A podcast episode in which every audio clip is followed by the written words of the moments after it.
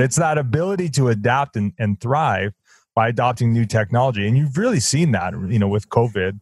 A lot of operators have embraced technology sooner than maybe they maybe had planned to in an industry that really has been slow to embrace technology when you really look at you know in the last five ten years so it's it's been uh, it's been great to see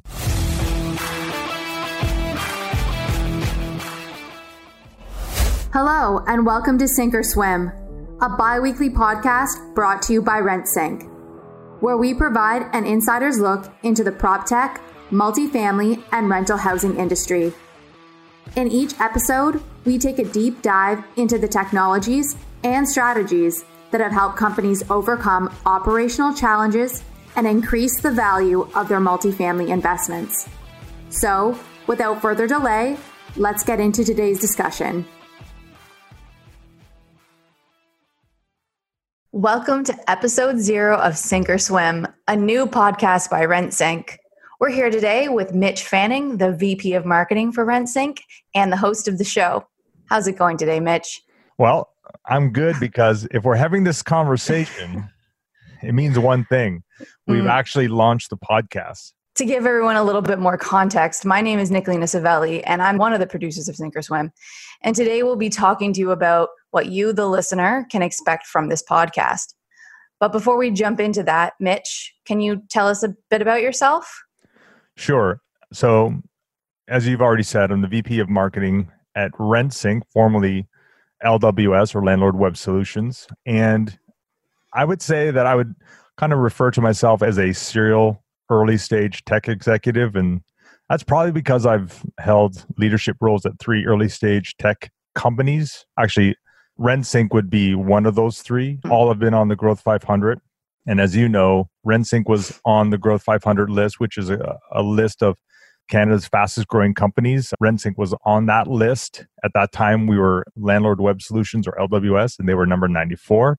Mm-hmm. One kind of fun fact that probably most people don't know is I managed my own small real estate portfolio at one point. But other than that, I don't really have a background in multifamily, which is actually why I wanted to start this podcast.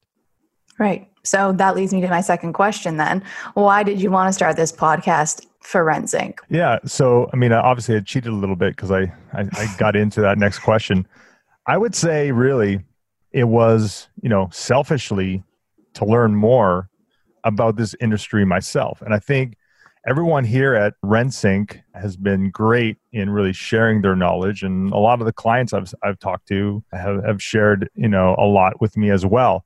But I think just having a, a format to, on a regular basis, learn more about the industry was really something that I, I wanted to have. But I also think it's it's going to be something where even others who have a lot of experience in the industry will get a lot of value from and, and, learn a lot from as well. And not just from the people on our team who I would say are industry experts. You know, the mm-hmm. idea here is I want this podcast to be a place where industry operators can come on and share their stories, both success and failures, and really take a deep dive into some of the marketing and tech strategies that have helped them you know overcome some of their their challenges. And, and right. i guess that's why we've you know we called it sink or swim right? But it's that ability to adapt and, and thrive by adopting new technology. And you've really seen that you know with covid.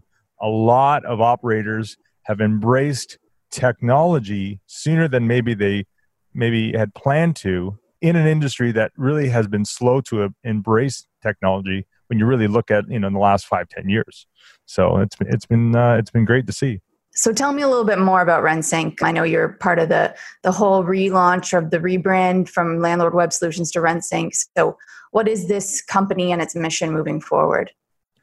Well, as you know, we, we're really here to provide marketing solutions for the multifamily industry. We actually just launched a new website, rentsync.com, and you know a lot of that's going to be there for people to to take a look at. And I really encourage mm-hmm. people to do that. But we have been around since 2010, which most people in Canada know. And we actually just celebrated our 10th anniversary in terms of being in business on July mm-hmm. 1st. Now, if you are new to RentSync or Landlord Web Solutions in general, before that, obviously, we were LWS. But I would say at this point, you know, really to answer that question, you have to answer it in three parts. One, why they started, and two, why the rebrand, and mm-hmm. three, what's next, right? I actually haven't had a lot of experience telling the origin story. The original co founders, Jason Leonard, worked at a property management firm. And that's where he met David Koski, who's one of the other uh, original co founders. And then there's Michael Motola. But they all kind of identified a problem and they came out with a solution. They mm-hmm. noticed that at the time there was a lot, you know, landlords had really a poor web presence. And that's really how it began, right? It began by them talking about doing some web design work for landlords back in 2010 and that led to kind of ad syndication and the rest of history but they when they started doing that they realized that the the kind of content management systems that were out there there was really none that were purpose built so that's kind of how they they built they had to build their own. And and really like i said the rest is history from there. It's it's been a, it's been a great journey. Why the rebrand? When you think about it, there's been a big disconnect between what the company has been doing and has done over the last 10 years and versus really versus what it will be doing in the near future. And I think that was really the catalyst. There was a lot of other reasons, right. but I think that was one of the biggest reasons. Sure. And then obviously that brings us to what's next, right? I think what's next is really to position RentSync as that leading provider of marketing solutions for for multifamily in North America and you know we're already getting there because despite covid we have been growing and last year we were number i think when i joined we are i was number 34 and now mm. we're 51 and we actually mm-hmm. onboarded nine nine people in the last two months which is it's been really incredible completely remotely which yeah, exactly. is pretty pretty crazy when we go back it's going to be like the first day of school and all the new kids are there and it's going to be great. yeah, I'm seeing all these new faces on Slack. You know, it's been it's been really fun. Yeah, the group chat is just growing every single day. I'm like, this person's just joined. I don't even know what what their function is yet, but I'm sure I'll find out. you know, exactly. Okay, so what can listeners expect then to hear when they listen to each episode of Sink or Swim? I think you've kind of touched on it, but maybe a little bit closer to who and and what is going to be presented in each episode and what they're going to take away from this podcast. Sure.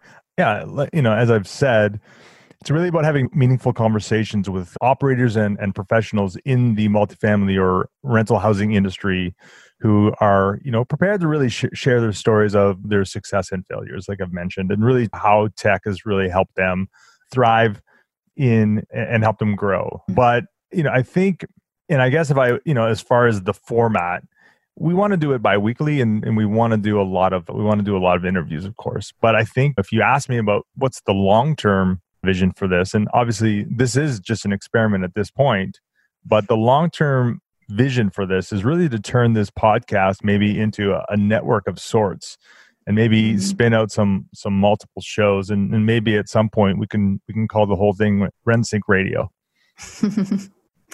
Yeah that that's something that we've been toying with. So hopefully after this episode we'll we'll keep brainstorming and and thinking of new ideas of what kind of content uh, people want to listen to so if you're listening to this how can they connect with with us in case they have ideas for episode topics or even different channels that we might spin out or guests that we should feature on the show yeah, it's a great question. At this point, we want feedback. But in this case, for those who are listening, if you want to be on the show or if you have an idea, of course they can they can reach out to you, Nick, uh, and mm-hmm. they can use the the email podcast at rentsync.com or they can they can reach out to me, uh, Mitch at rentsync.com, or they can just look me up on LinkedIn and Mitch Fanning and and just uh, send me a note there yeah wherever you can find us we'll we'll respond.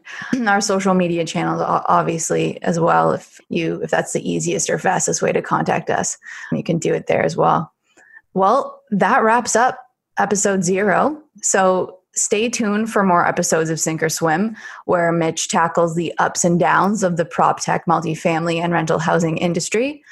Thanks for letting me take over the reins today mitch and um, no i'm sure we'll meet meet here again we sure will. You've reached the end of another episode of Sink or Swim. Make sure to visit us at rentsync.com slash podcast to access show notes, key takeaways, and where you can sign up to our newsletter to receive free bonus content. If you found value in this show, please also remember to rate, review, and subscribe. That's this week's episode of Sink or Swim. Don't forget to join us next time for another jam packed episode. Thanks for listening